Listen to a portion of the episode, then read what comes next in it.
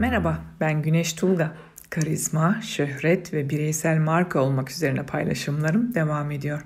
Nasıl başarılı bir bireysel marka olurum? Onu nasıl yaratırım ve geliştiririm? Bana çok sık gelen sorulardan biri. Marka olmak eskiden sadece kurumlara, şirketlere indirgenmiş bir terimdi.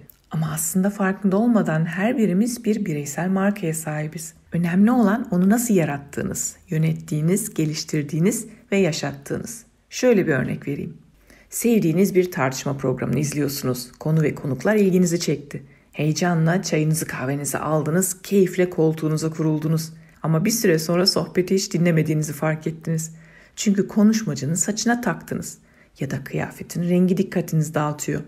Başka bir gün haberleri izliyorsunuz. Önemli bir açıklama var. İlgiyle detayları dinlemek istiyorsunuz.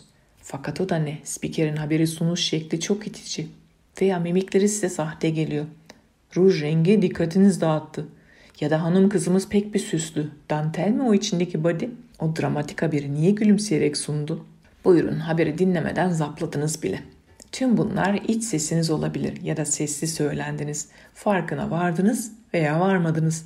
Ama bir şekilde konudan, kanaldan ve ilginizi çeken programdan hızlıca uzaklaştınız. Aynı şey sosyal medya mecralarında da oluyor. Tam aradığınızı buluyorsunuz, videonun başındaki reklamı bile izliyorsunuz, sesini açtınız ama nedense konuya konsantre olamıyorsunuz. Ya ne diyor bu sunucu?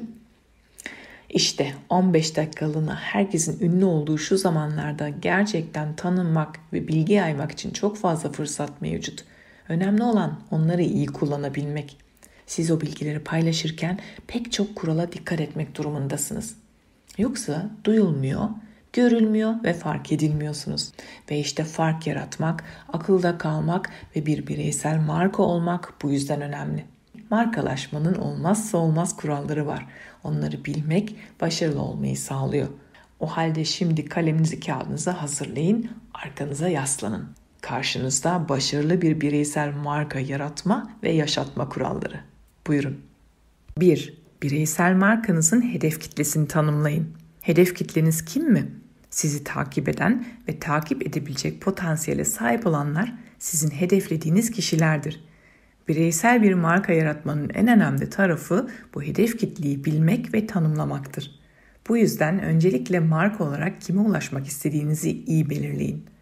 Onlar kim, neler yapıyor, ilgi alanları neler?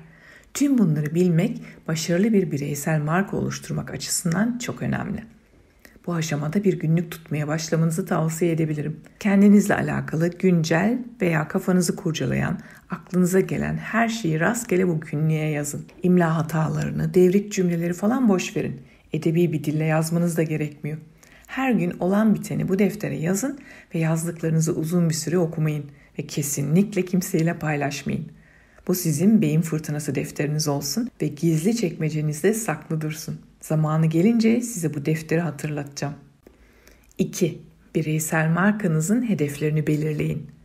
Basit ve anlaşılır bir şekilde bireysel markanızın amacını belirleyin. Şu soruları defterinize not alın.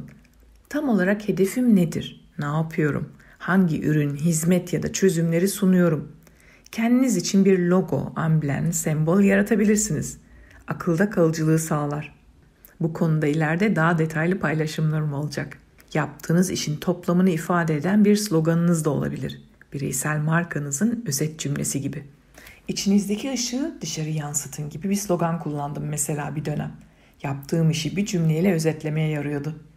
Kısacası seçtiğiniz logo, slogan, mesaj veya hazırladığınız içerikler, tasarladığınız paylaşımlar, oluşturduğunuz sesler ve videolar o belirlediğiniz hedefle ilgili olmalı. Hedef kitle önemli. O sizin kalabalıklar içinde kaybolmanızı engeller. Peki siz hedefinizi biliyor musunuz? 3. Bireysel markanızın rakiplerinizden farkını bulun. Firmanızı ya da ürünlerinizi diğerlerinden farklı kılacak bir takım özellikler, unsurlar mutlaka vardır.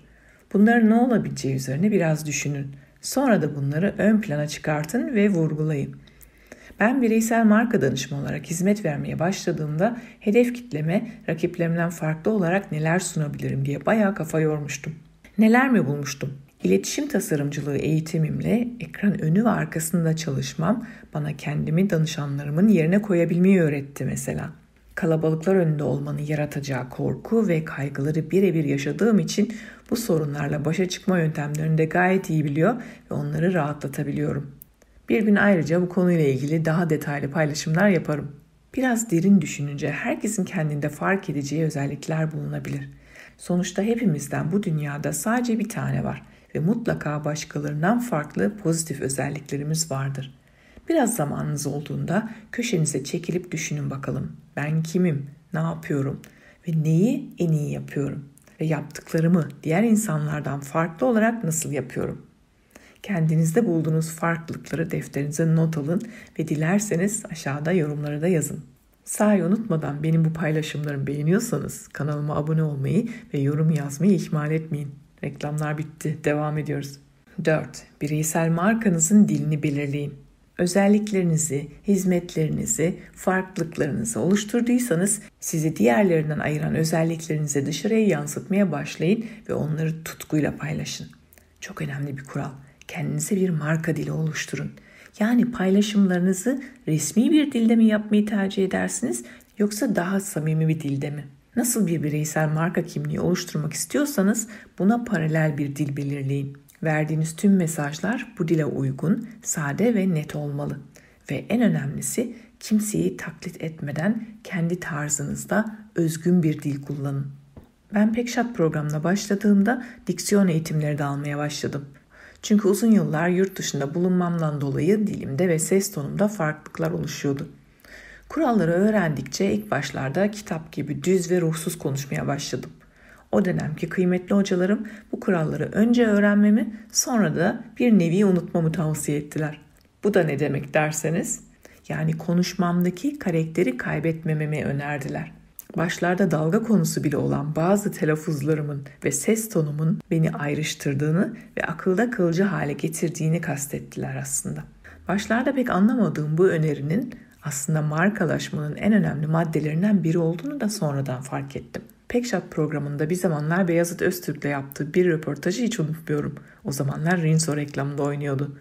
Ürünün isminin içinde R harfinin olmasının ona zorluk çıkarıp çıkarmadığını sormuştum. Malum kendisi de R'leri telaffuz etmedeki zorluğuyla dalga geçer. Verdiği cevap zihnimi aydınlatmıştı. Zaten söyleyemediğim için ilginç geliyor insanlara demişti. Kulağa hata gibi gelen bu özellik aslında ona sempati katıyor ve insanların da onunla özdeşleşmesini sağlıyordu.